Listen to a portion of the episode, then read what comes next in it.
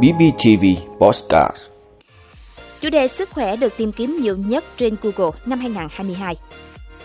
Từ ngày 1 tháng 1 năm 2023, những ai có thể đăng ký mua thẻ bảo hiểm y tế tại nhà. Có thầu xây lắp các dự án giao thông trong chương trình phục hồi được hưởng cơ chế thưởng. Linh hoạt điều hành, ngân hàng vượt sóng. Phòng tránh sốc nhiệt khi trời rét đột ngột. Israel tuyên bố kết thúc đại dịch COVID-19 từ ngày 31 tháng 1 năm 2023. Đó là những thông tin sẽ có trong 5 phút sáng nay ngày 29 tháng 12 của BBTV. Mời quý vị cùng theo dõi. Thưa quý vị, theo tổng hợp các chủ đề có lượt tìm kiếm cao nhất trong năm 2022 được Google công bố mới đây, sức khỏe là chủ đề được quan tâm nhiều nhất. Danh sách chủ đề tìm kiếm được Google công bố hàng năm mang tới cái nhìn cụ thể hơn về những vấn đề được người dùng mạng Internet quan tâm nhất trong năm. Trong năm 2022, sức khỏe là chủ đề được quan tâm với số lượt tìm kiếm cao nhất, trong đó bao gồm các vấn đề như cách cải thiện sức khỏe thể chất, cách khắc phục các vấn đề lo âu, căng thẳng, tăng động giảm chú ý, rối loạn do ám ảnh. Đáng chú ý, danh sách năm nay vắng bóng hoàn toàn chủ đề COVID-19. Dù chỉ năm ngoái, các chủ đề tiêm chủng và phòng tránh lây nhiễm COVID-19 nằm trong số những vấn đề được quan tâm nhiều nhất. Quý vị, Bảo hiểm xã hội Việt Nam vừa cho biết từ ngày 1 tháng 1 năm 2023, một số trường hợp có thể đăng ký mua thẻ bảo hiểm y tế tại nhà và đóng tiền thông qua cổng dịch vụ công quốc gia, không cần đến trực tiếp cơ quan bảo hiểm xã hội. Theo đó, tính năng đăng ký bảo hiểm y tế online được áp dụng cho nhóm người tham gia bảo hiểm y tế thuộc diện được ngân sách nhà nước hỗ trợ tiền đóng bảo hiểm y tế, người thuộc hộ cận nghèo, hộ nghèo đa chiều, hộ làm nông lâm ngư, diêm nghiệp, có mức sống trung bình và người tham gia bảo hiểm y tế hộ gia đình. Người lao động cũng có thể nộp hồ sơ hưởng bảo hiểm xã hội một lần trên thiết bị di động và cổng dịch vụ công quốc gia. Nội dung này nằm trong quy trình giải quyết hưởng bảo hiểm xã hội một lần, được Bảo hiểm xã hội Việt Nam áp dụng thí điểm xác thực qua chữ ký số, được tích hợp ứng dụng trên thiết bị di động. Sau khi nộp hồ sơ online, người lao động chỉ cần chờ điện thoại gọi trực tiếp từ cán bộ tại bộ phận một cửa, thông báo nhận kết quả theo hình thức đã đăng ký là nhận tiền mặt hay qua tài khoản ngân hàng.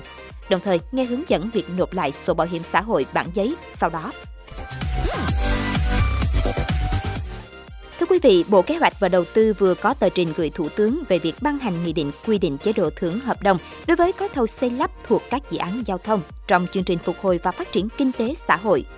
Dự thảo nghị định được xây dựng nhằm khuyến khích nhà thầu sáng tạo và nâng cao tinh thần trách nhiệm để nhanh tiến độ các gói thầu.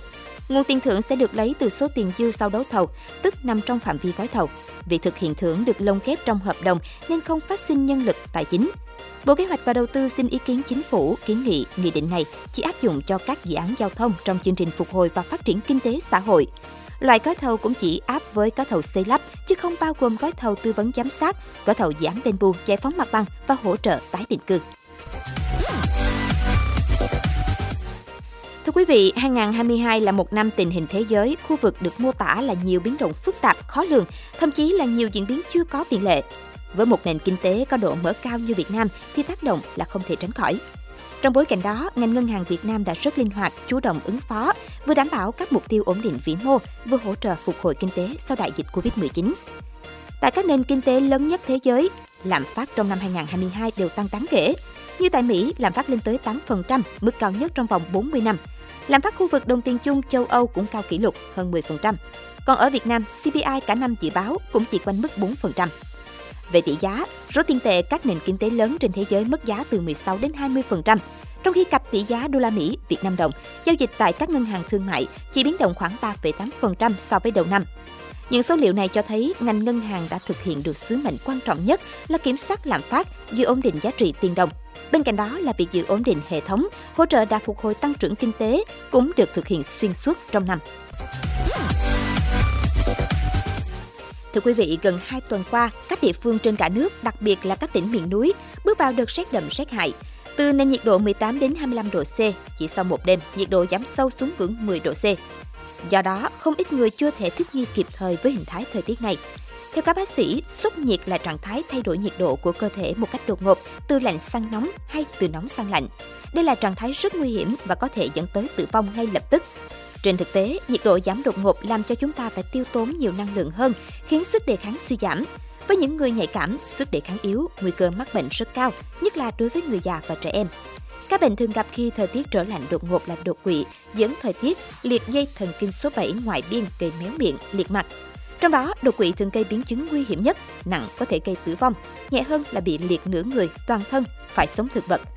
Bởi vậy, việc theo dõi, chăm sóc, bảo vệ sức khỏe trong mùa đông, nhất là vào những ngày gió mùa đông bắc tràn về, khiến nền nhiệt độ giảm sâu là rất cần thiết.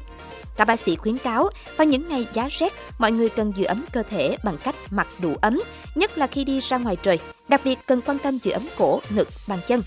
Điều cần lưu ý nữa là vào thời điểm thời tiết thay đổi đột ngột, nền nhiệt xuống thấp, những người có sức đề kháng kém khi thấy có các triệu chứng như thở nhanh, hơi hợt, tim đập nhanh, đau đầu, chóng mặt, choáng váng, buồn nôn, huyết áp tăng cao hoặc hạ thấp, ngưng đổ mồ hôi thì cần đến các cơ sở y tế để được điều trị kịp thời.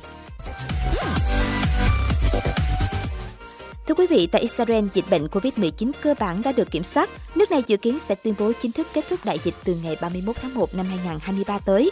Theo đó, dịch COVID-19 sẽ được Israel coi là một bệnh do virus gây ra, tương tự như cúm.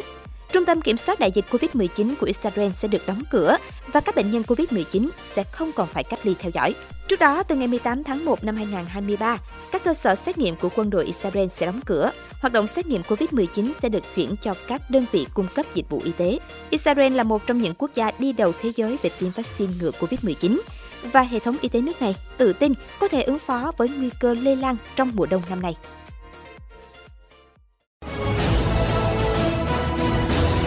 Cảm ơn quý vị đã luôn ủng hộ các chương trình của Đài Phát thanh truyền hình và báo Bình Phước. Nếu có nhu cầu đăng thông tin quảng cáo ra vặt, quý khách hàng vui lòng liên hệ phòng dịch vụ quảng cáo phát hành số điện thoại 02713 887065.